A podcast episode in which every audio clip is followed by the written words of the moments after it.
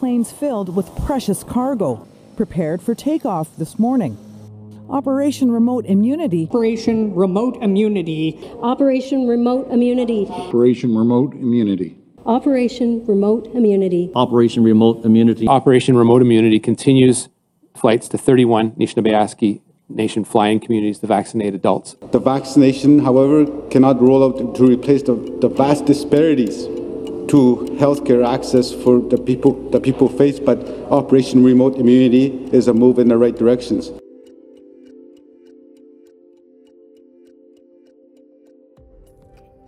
If you live in Ontario, you've probably heard of Operation Remote Immunity, or as we call it, ORI. Launched on February 1st, 2021, ORI offers residents in remote Indigenous communities access to the Moderna vaccine.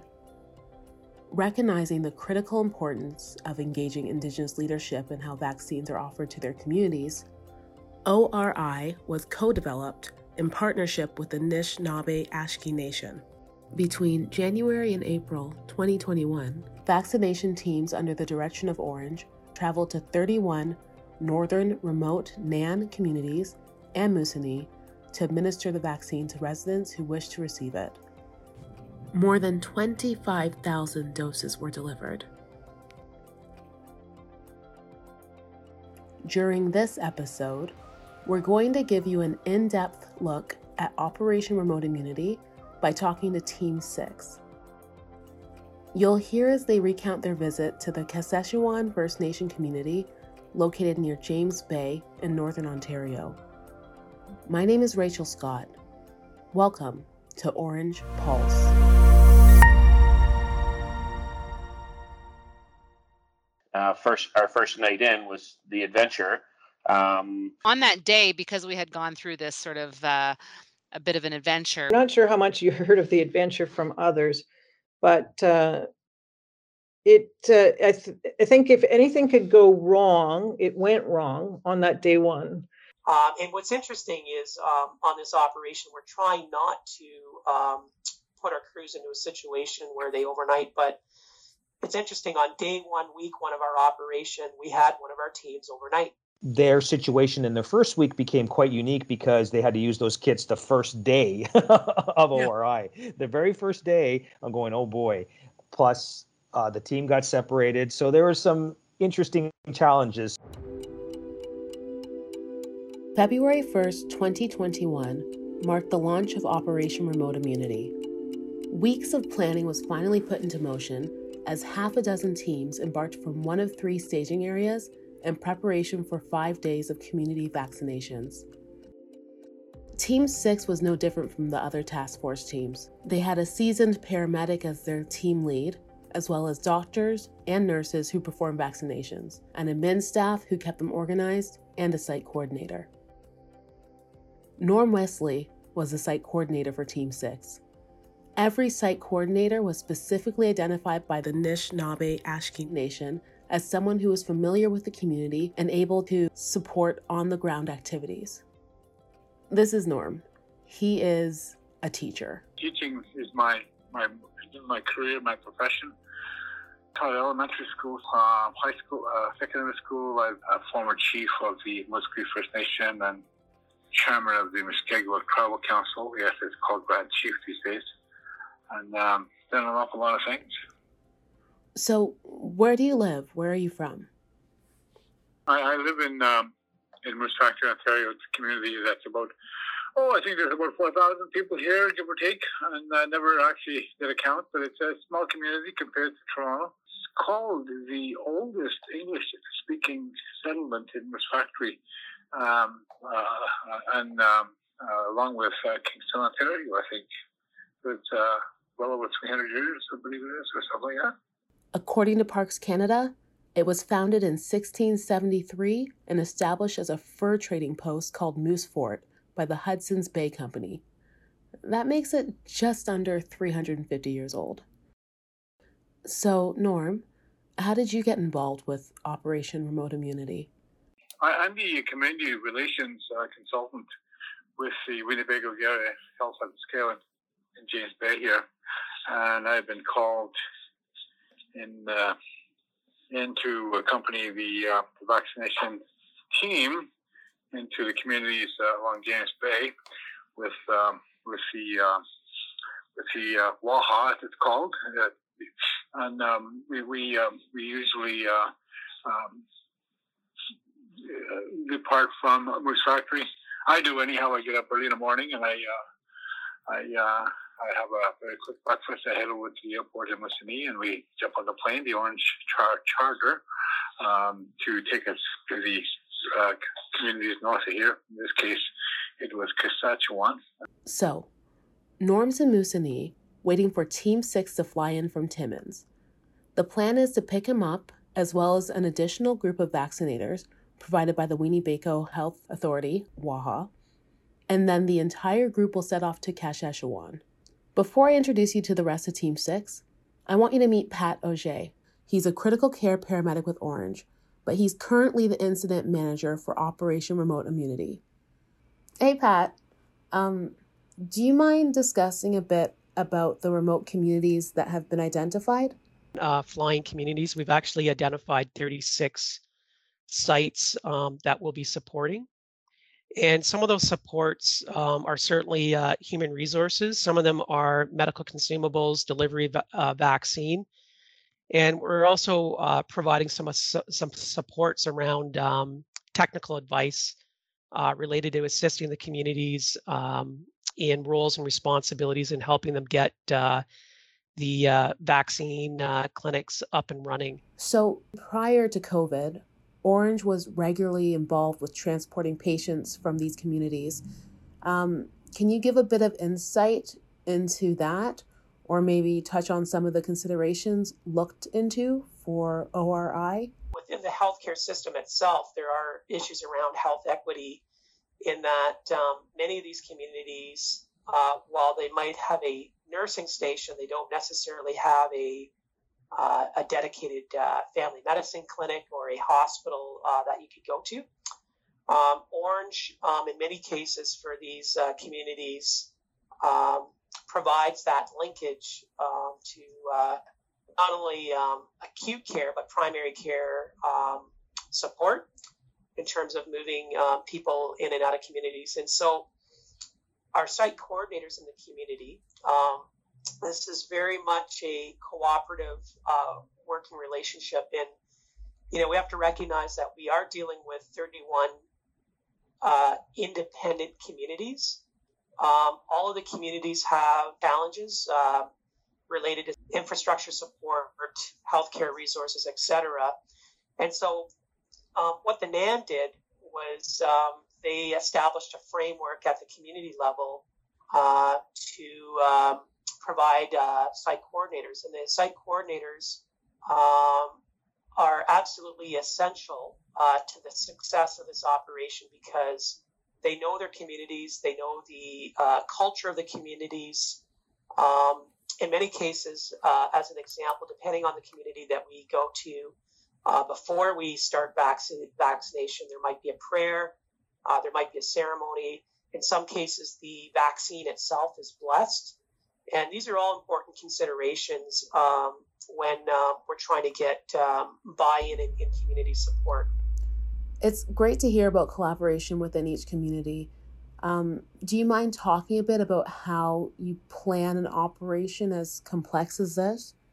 To put it into, into context, uh, some of the aircraft are flying the equivalent of uh, Toronto down to Florida and back, or the Gulf of Mexico and back. And and we are moving human resources, medical consumables, and vaccine following a very strict uh, cold chain protocol related to that. And you know what, what I would say, you know, in terms of uh, the complexities around it, um, to start, it really required uh, implementing what's called an IMS framework or an incident management system framework uh, that covers off everything from um, medical direction, where we have a, a, specific medical director for Operation Remote Immunity, uh, liaison officers for community engagement and RECCE.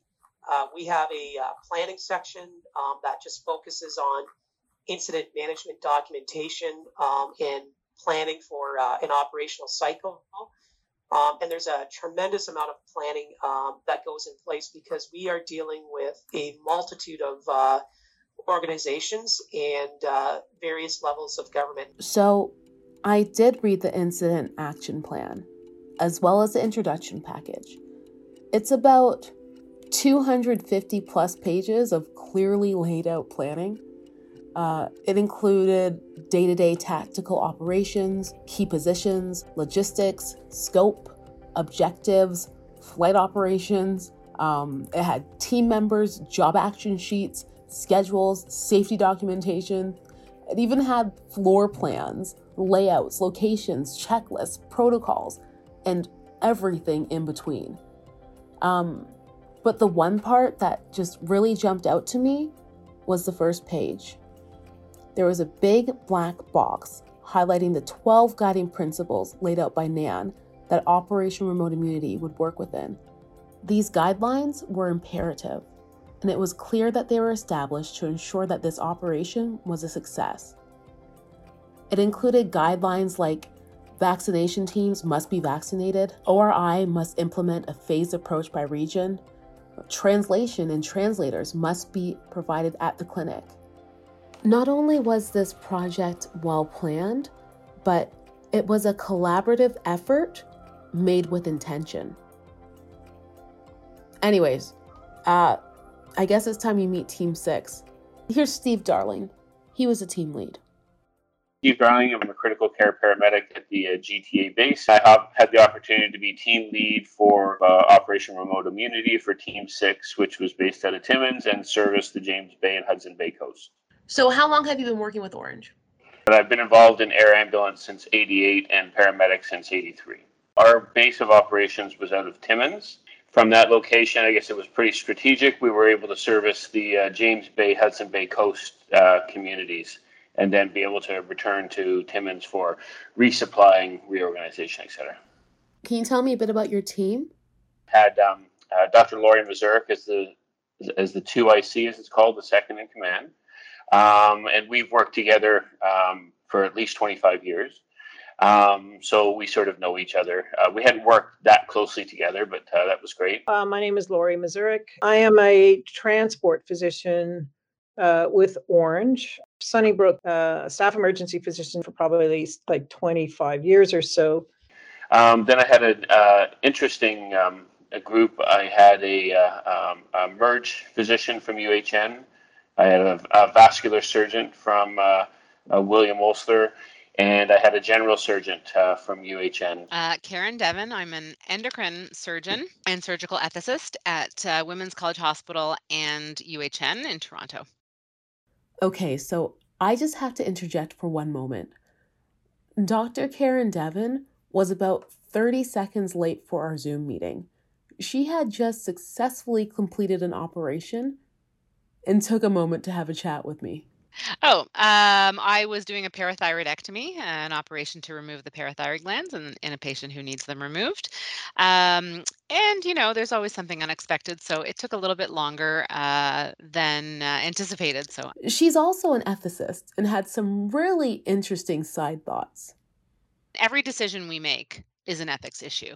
You know, who to give the vaccine to first is an ethics issue. Um, whether to emit the carbon dioxide it requires to fly to all these places is an ethics issue. Literally everything we do is ethics, um, but we don't spend as much time necessarily uh, thinking about those things until they become, you know, they come to the forefront like they have with COVID. Um, all of a sudden, ethicists are in high demand. Anyways, back to Steve. This group as well, um, they're pretty motivated with remote medicine. Uh, Dr. Mazurek is uh, um, she's doing locums up and down the uh, the James Bay coast as well at this time, so she's very familiar. I have a another kind of um, sort of informal role with Ornge, and that's uh, as a liaison for a project I started called Stronger, which is uh, I've taken a year off of Sunnybrook, and I'm working exclusively in the north, so and predominantly First Nations communities as a way to find out. Um, uh, better ways we can work with stakeholders in those regions, etc. And it worked out really well because our first uh, first our first night in was the adventure, Um, because we had gone through this sort of uh, a bit of an adventure, we all really bonded, and so it was like a great team from then on, there on in. Yeah, that, that was an adventure. So I'm not sure how much you heard of the adventure from others, but uh, it uh, I, th- I think if anything could go wrong, it went wrong on that day one. But the result of it was an amazing bonding between us and the WAHA team. Okay, so before we get into the adventure, can you tell me a bit about Kashechewan? Um, have you been there before? So I, I've been up there for um, five days already, just doing um, site visits. Um, so I've been to Cache once, um, and I've had limited experience, but I've been into the communities up there, so I sort of knew what to expect. So, Dr. Devon, can you tell me a bit about what you did to prepare? well, first of all, we had some uh, cultural sensitivity training, um, and you know, when you get the uh, the link for online training, it's not always that exciting a prospect.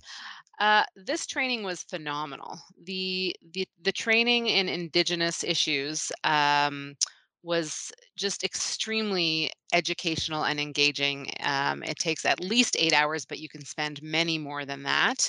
Um, and there's still an ongoing discussion in my group uh, on that training module. So it was it was absolutely super super worthwhile.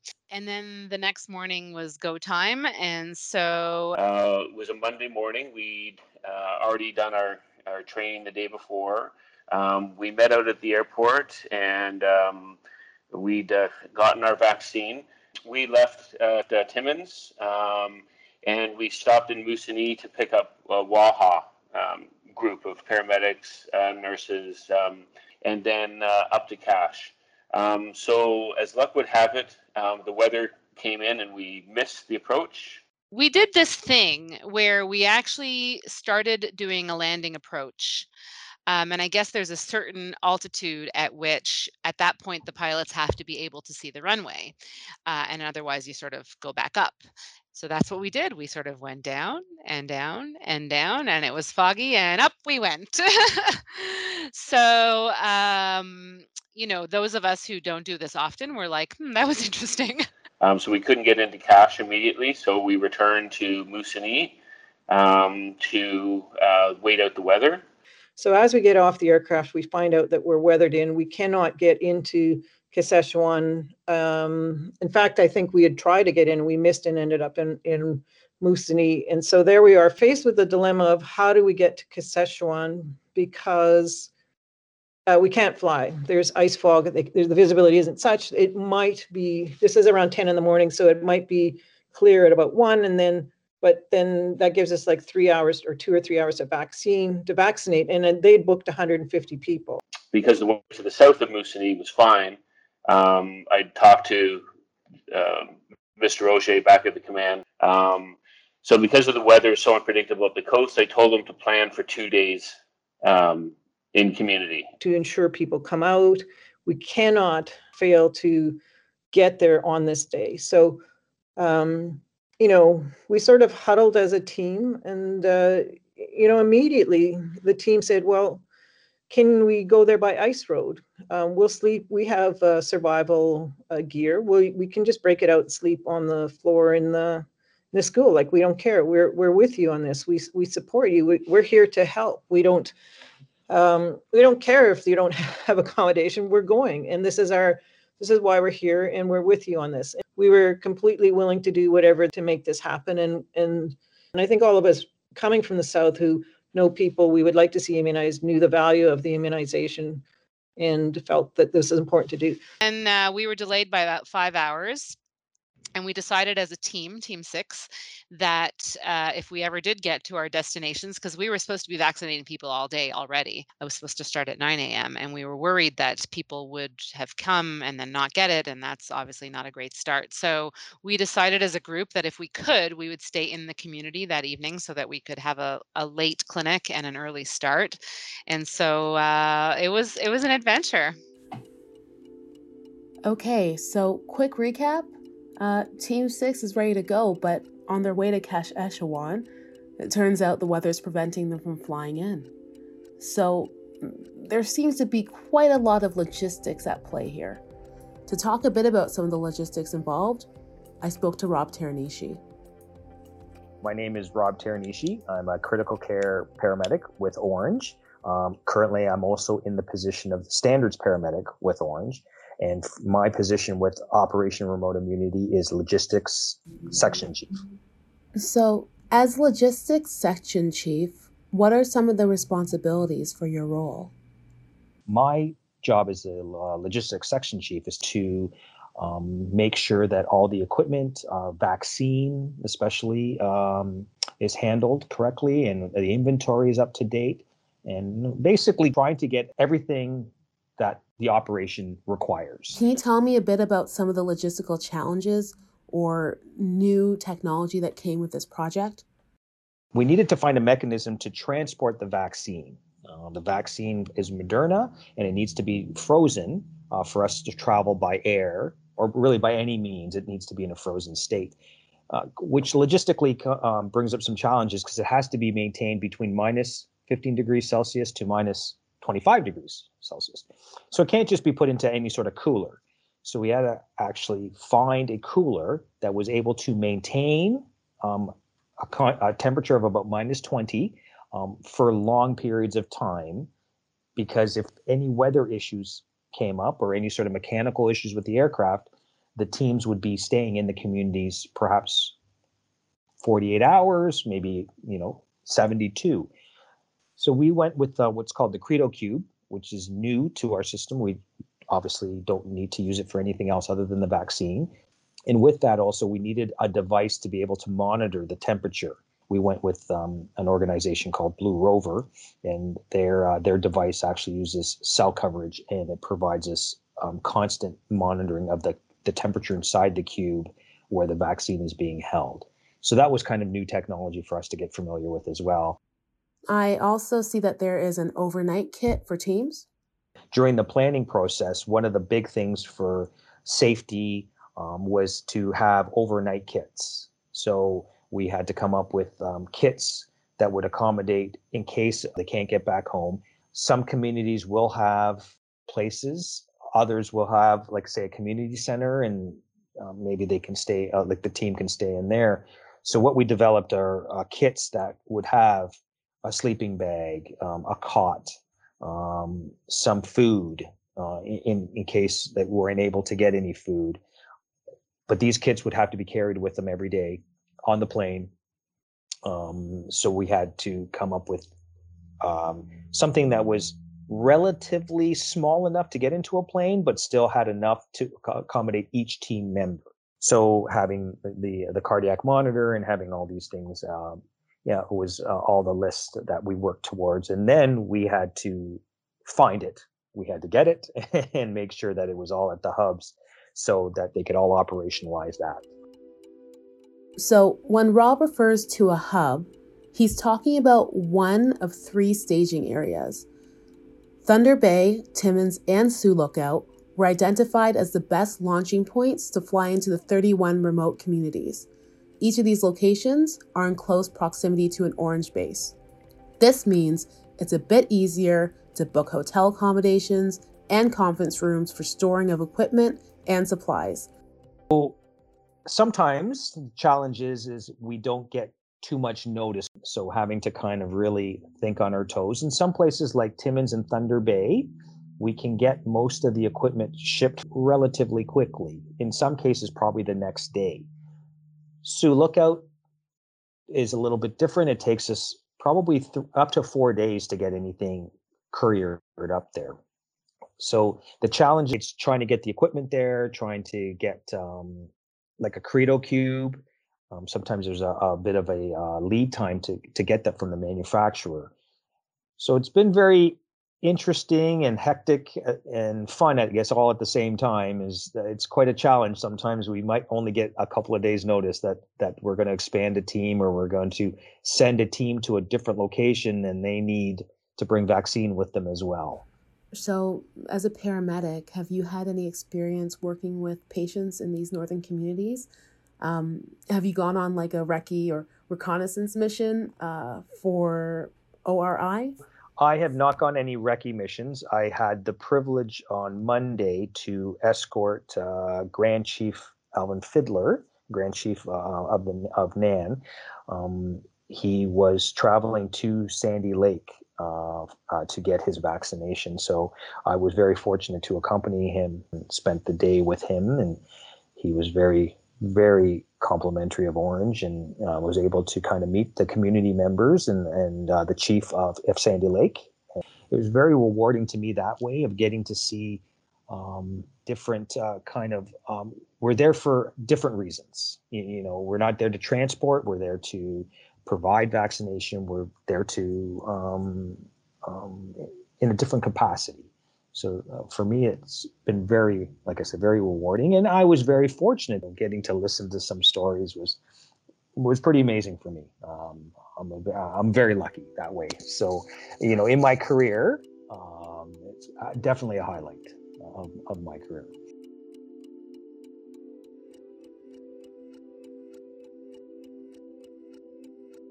Okay, so we heard about logistics, we heard about the plan, and now we're going back to Team Six to hear about the rest of their adventure.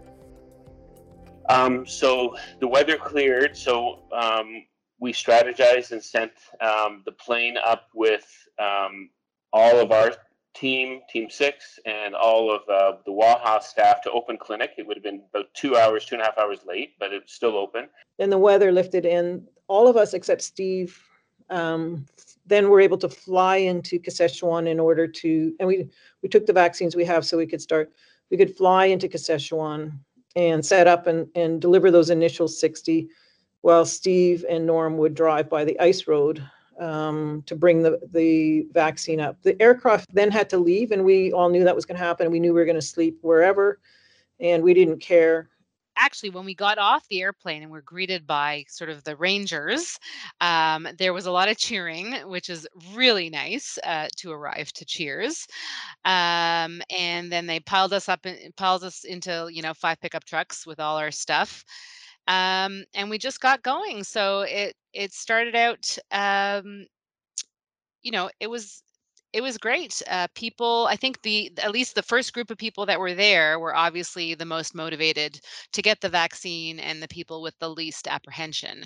And so the first few hours were sort of quite smooth, um, great teamwork. Um, and we decided as a team, Team Six, that if we could, we would stay in the community that evening so that we could have a, a late clinic and an early start. Uh, we just wanted to deliver the vaccine. So we started, I think, at about 3:30. Um, it was amazing. Like seriously, it was amazing. I think most of us thought this is it could have really gone bad, but it went turned out to be amazing, and it's a tribute to the people that were there who decided to work together. Um, um, and then once the plane came back from Timmins with more um, vaccine, and then uh, Norm Wesley and myself drove up on the ice road. So, because that's when we had um, ice crystals, and uh, we had to delay the flight. The flight was delayed until 1.30 in the afternoon. And um, and um, the, the uh, team went up, and, and um, Steve Darling and I stayed back to uh, to wait for the uh, balance of the uh, the, uh, the vaccine to arrive, and then we drove up the Winter Road for two and a half hours to catch up with the team um, with all the products. So that was that was two and a half hours with uh, with an elder um, to share all the his experiences um, growing up with residential schools, um, and then the uh, the verbal history stories were just incredible about Hudson Bay Company, you know, back in the 16, 1700s. I I'm, I'm 71 years old. Well, not quite. I'm going to be 71 in June, and um, I guess that makes me an older person. Um, and, and, and you were talking about elders. Elders are people that, that, that listen. Elders are people that, that, that care. Elders are people who love their people, who love humanity and want to do the right thing. And, and, and, if, and if any of that is, is, is within me, I guess that makes me an elder. Uh, am I perfect? No. Uh, do I make mistakes? Yes. Do I love my people? Yes. Uh, uh so, so some people say I am an elder, and, and um, I, I, uh, I feel very humbled in, in being called that.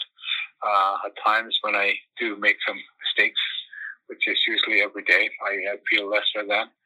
Uh, but uh, that's that's what that's who elders are. It's it's it's it's not who you think you are. It's how people see you. And if people see you as an elder, then indeed you are an elder. Um, so up the ice road we went. Um, scenery was absolutely gorgeous. Um, so we arrived in Cache approximately one o'clock. I can't remember the exact time, but more significant thing was we arrived just as they were giving the last of the vaccine that they had. Um, so with a little delay just to prepare the more vials of vaccine, um, away we went and uh, we had enough supplies. So we we extended um, uh, clinic until about nine o'clock at night. We were supposed to be finished at five. So uh, absolutely nobody blinked an eye at it, and um, everybody seemed happy. So we served the community. And uh, yeah, we vaccinated people. Then the vaccination went from oh, I think it was three o'clock to about oh, near ten o'clock at night, and we had uh, we covered a lot of ground. And at the end of it, we had enough vehicles. Uh, Steve had enough vaccine. We were committed to stay in community, shift the time from whenever we got there till nobody was willing to come. So we thought we cut off at 9:30 at night. At the end of that day, I would say every single one of us thought, man, that was singularly amazing that we could start off in such difficult um, challenges. It's not like a bomb blew up, like don't get me wrong, but with such difficult challenges, which uh, it could have gone very badly, it went incredibly well, and I think that solidified um, the subsequent successes. First night in was the adventure, so we spent the night in community. So The community uh, brought us food. They found accommodation for everybody because WAHA had to stay uh, too as well. And then we spent overnight. So they we all slept in different places in the community. I think um, our uh, Ornge team of six, we they somehow got us into a bed and breakfast. Uh, Steve and I gave the four beds to the vaccinators and Jennifer. They found us a um, a uh, bed and breakfast, um, and and we ended we got in there. It was basically two construction trailers put together. Uh, there was enough beds and couches for everybody but me, so I pulled up a piece of hardwood floor and spent the night. Um, Steve, God bless his soul, he took the floor and I got the couch. And uh, it's interesting. A lot of people said, you know, that was the best sleep for my whole week. But so I think it's probably just because we were all tired. Um, but everybody was in really good spirits. And I think that that was really key to it. And the uh, community were appreciative of that because we didn't miss a, a vaccination day. Fortunately, uh, is the only Tim Hortons up the coast. Um, so I was able to supply them coffee in the morning and uh, they were happy. We um, got up in the morning and started vaccinating people again at 10 o'clock. Okay, so can we talk a bit about the building it was in and how it was organized? Um, but it was a you know a, a typical school, nice uh, um, nice gym, and uh, you know your typical double um, double basketball court type of gym. Um, they had uh, um, they had organized it with a, a sort of floor plan, so uh, they had a nice flow. We so we got to the gymnasium of the school, and it was already extremely organized. Like it was really no different than the clinic that I had attended for my own vaccination in Toronto. Um, there were tons of people out to help um, in terms of the logistics, the forms, etc. Very well organized, and uh, they uh, they lay out the uh, the uh, the vaccination clinic area quite well, very professionally. People could come in, register, right in into a waiting area, and then um, uh, in then they would go to one of 10 uh, vaccination stations, a uh, little waiting area, and then they were on their way. You know, WAHA was extremely well prepared. They had three medics, they had a couple of docs, they had their gear. They, they were all had done this before. Um, they in Kashechewan, the nursing stations had already committed at least three nurses to come and assist too as well, who had previously, you know, they they usually do the flu vaccination, so they're skilled immunizers and as in addition, they had, I think, at least 10 and possibly a dozen people, screeners at the door who did the paperwork. So that it they really created a highly efficient system where we could literally fly through immunizations. So my my sort of role uh, was support completely. Um, so Jennifer Young and I sort of stayed at the uh, back of the room, and she was the documentation person, and the uh, Lori Mazurek sort of ran the floor. Um, so the vaccinators were um, WAHA people and our and our staff as well. It was a mix, uh, and some um, FNIB uh, nurses as well. Um, so I would sort of stay at the back, and this the, the key to it is because it's so um, uh, the processing time is is very stringent. Um, I just sort of sat there and watched the amount of people that were coming in, um, and Jennifer would give me feedback as far as how many pieces of uh, documentation are in. So that's how many people have been vaccinated. Um, and then I would try to stay about 20, 20 vaccinations ahead. Um, so I would just draw them up and I'd lay them on the table. Um, so I never left that position, and Lori would um, run the floor, and she would bring the bring the uh, new vaccination loaded needles out to the staff. So there was no walking around or minimize walking around anyway. We had to uh, what I would call thaw and draw as fast as we could to get as many vaccines out as possible because they were literally like just flying off the shelf. So it, I became a gopher with a certain uh, it, a natural evolution to things that fit my skills, and Steve took over a, a, natural evolution that took his skills, and and I think that that it worked extreme. I think it worked extremely well. Um, and uh, yeah, and then from there it was a really solid, uni- unified kind of team approach. We had people faint. We had people that seemed to have allergic reactions. We we had just about everything on that first day. So we learned very rapidly how to um, drop vaccines super fast, how to anticipate who might faint and where to put them and how to manage them, um, and you know things like that. Uh, that day was probably the biggest learning experience for any of us um, because I'm a physician and Steve is a medic. So Steve being more familiar with the logistics, the vaccines, and the incident command part of things, basically did that aspect all logistics, all reporting, all sort of organization of like meals, flights, anything else that we need, he would look after it.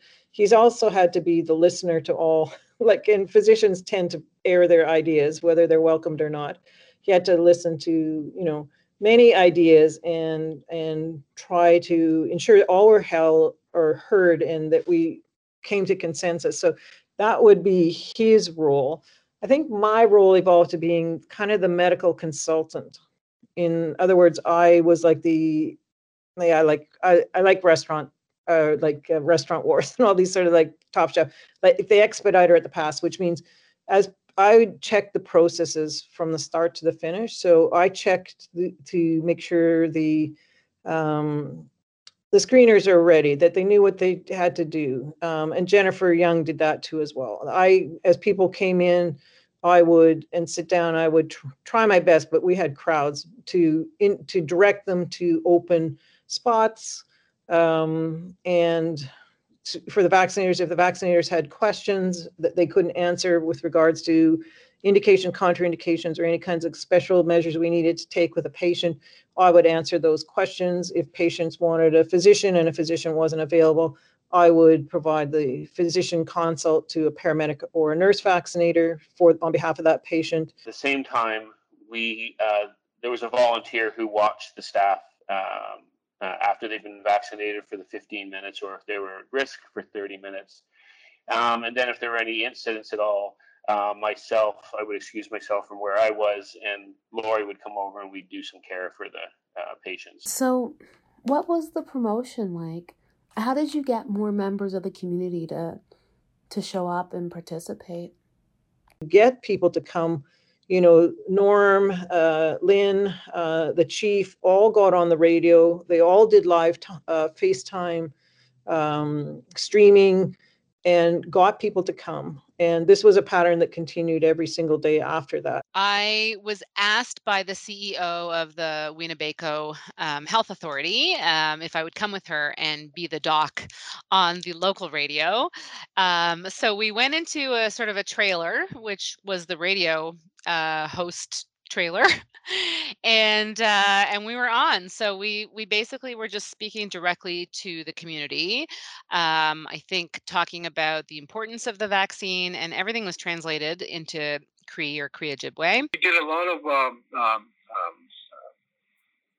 um, reaching out to people to to encourage them and uh, i would go on um, uh, radio, local radio, to talk to people about the importance of being vaccinated and what herd immunity is all about, and and, and, other things about uh, um, uh, protecting not only yourself but your children, um, your your grandchildren, your grandparents, that kind of stuff. You know, we talked about information around the vaccine. We tried to dispel some myths about the vaccine. For example, you know, who's contraindicated. Uh, people are are, are um, hesitant there's, of course, there's uh, um, a lot of uh, people who are on Facebook. There's a lot of misinformation. We invited people to come and talk to us, even if they didn't uh, think they wanted to get the vaccine, because um, the conversation was free.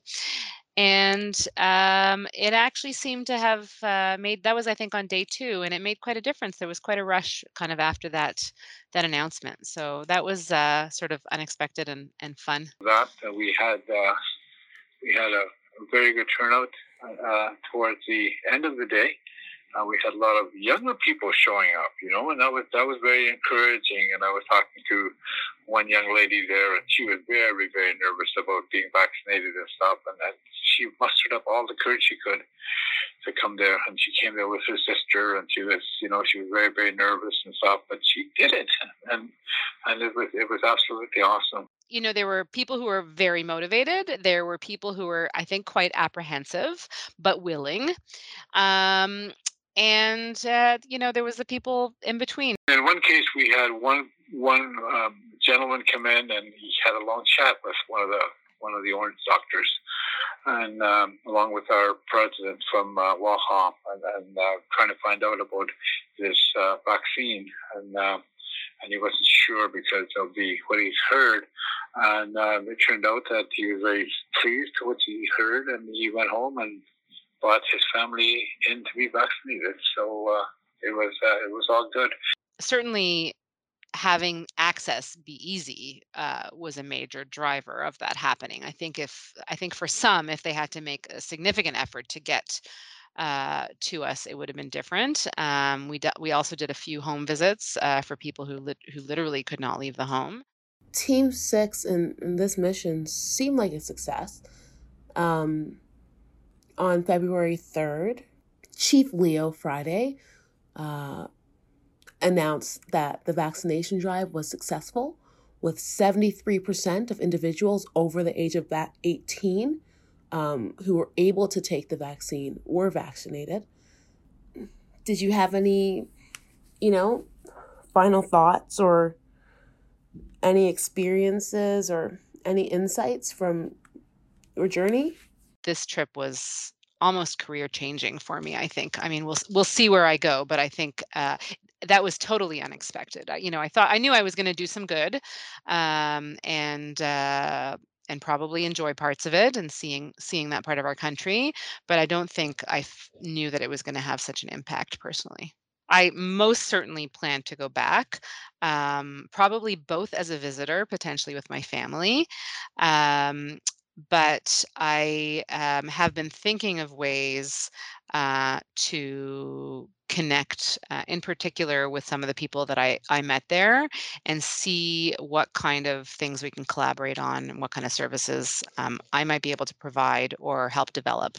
Uh, you know from from the inside out um, so so there's no doubt that there will be further um, you know future visits from me i'm pretty well a southern boy um, i haven't had much um, experience up up north. I have had experience enough to uh, sort of know how to conduct myself, and you know, uh, nothing's a surprise up there. But uh, um, I did most of my experience up here was just teaching, come up in preceptor, and then sort of leave again. When we're up here um, with the air ambulance, it's sort of a uh, we're up here for a reason, and it's sort of rush, rush, and we're sort of focused on the patient at hand and you can't really interact with the people. But uh, um, yeah, there's lots of opportunity to uh, um, you know talk to the people. We uh, not in cash, but specifically, but uh, we um, we ate bannock we had moose, uh, we had uh, lots of different things. We participated in a closing um, ceremony at uh, uh one located Fort Albany, I believe it was Fort Albany as well. So, you know, that was quite, uh, quite special, quite enlightening. Really want to stress that um, this is not an Ornge project. We are not the lead on this project. We are not the feet on the ground. We are there to assist WAHA with uh, with the logistics. Um, they are the they are the face of the community when Ornge leaves. Um, so I think it's important that we work in partnership. I think Ornge just has to come in just being very humble and uh, very appreciative that we had the opportunity to participate, not do. I think with their desire, the community's desire to have the the vaccine, you know, thank goodness because I can tell you that was initially there was a lot of concerns about uh, the vaccine, but you know, you know, cooler heads came to bear. It's probably the number one difference to the First Nations commun- community with regards to COVID and COVID's impact. I think we will see you know, I'm hoping, you know, because there are variants, but as long as this vaccine does what it's supposed to do, it will, I think, be life saving in in many instances, regardless of who gets it. And certainly, that's a big difference to small communities with minimal resources. Sometimes the reasons why we do things um, are nuanced, um, but I have absolutely no doubt that prioritizing these communities with respect to the COVID vaccine is the only right thing to do. Um, there's no doubt in my mind that that is the case. Um, based on you know both the health services that are normally available there and the devastation that an outbreak would cause um, you know i have absolutely no doubt was there anything else do you have any other highlights of the unexpected bonus for me was getting to know um, some of the um, Indigenous healthcare workers uh, and a community elder who traveled along with us, uh, Norm Wesley. Um, that was like definitely a highlight. Uh, we had a brief chat, and I thought it was only right to close off this episode with some insight from a community elder like Norm Wesley? Well, when when when when we were when we were uh, in, um, in, in one of the communities, uh, I was I was thinking, how am I going to relate to people in terms of trying to convince them on what it is that you're doing when you get this vaccine, and and why it's important that we get as many people to come out and, and get vaccinated, and and this this image this image kind of came to my mind where we have. Um, this uh, muskox in the in the, uh, in the high Arctic that uh, that are that you find in, in, in the barren tundra and, and uh, very little protection, I guess you can say. Um, just you know, ice and rock and snow and stuff, and and um, they, they, they they survive. They survive the harshest of uh, uh, climates, and, and and and they're they're not because of their size, they're not at the top of the food chain. The wolves are. And then the, and the wolves will, will chase down these, these muskox, these huge muskox. And if you're alone, then you're food for the wolf. But if you're in a herd, then you can you can you can run as a herd, and then when you get tired and you're pursued by a whole bunch of wolves, then you then, then the muskox will stop and they, and they will turn and they will form a circle, uh, each of them, of course, facing outward, and the younger and the weaker being in the middle, and uh, they um, they uh, they challenge and take on the uh, the wolves. In the case of COVID nineteen, um, the virus, they're the wolves. Um, the the, the muskox, that's us. The vaccinated are the ones standing around in the circle, protecting themselves and protecting um, uh, uh, each other and, uh, and protecting those people who cannot be vaccinated or who choose not to be vaccinated, uh, um, and, and, the young people. So, so that's that's the, that's that's the image I have of what uh, we do when we um, when we personally are vaccinated and what we do when we are vaccinated in, in, in large numbers. And of course, we talk about herd immunity and then we try to strive for this magical number of 75% of the total population uh, to, um, to protect ourselves as, as best we can. Um, is there a guarantee that uh, we will not get COVID 19? No, there is no guarantee. Is there a guarantee that all the muskox will survive when they make the circle? No, there, there's no guarantee. But we do what we can uh, to, to protect ourselves. I think it's important to remember that this is just one story, one mission, one community. There are so many stories and experiences out there. But thank you for coming along on this journey. I'm Rachel Scott, and this is Ornge Pulse. This podcast could not have been completed without help from staff on Team Ornge. More importantly, Operation Remote Immunity was only possible due to the collaboration from a number of partners the Weeneebayko Area Health Authority, the Sioux Lookout First Nations Health Authority, Indigenous Services Canada, the Northern Ontario School of Medicine, Queen's University, the University of Toronto, Northern Paramedic Services, the Porcupine Health Unit, the Thunder Bay District Health Unit, the Northwestern Health Unit, the Ministry of Natural Resources and Forestry, the Canadian Red Cross, the Rangers, and many more.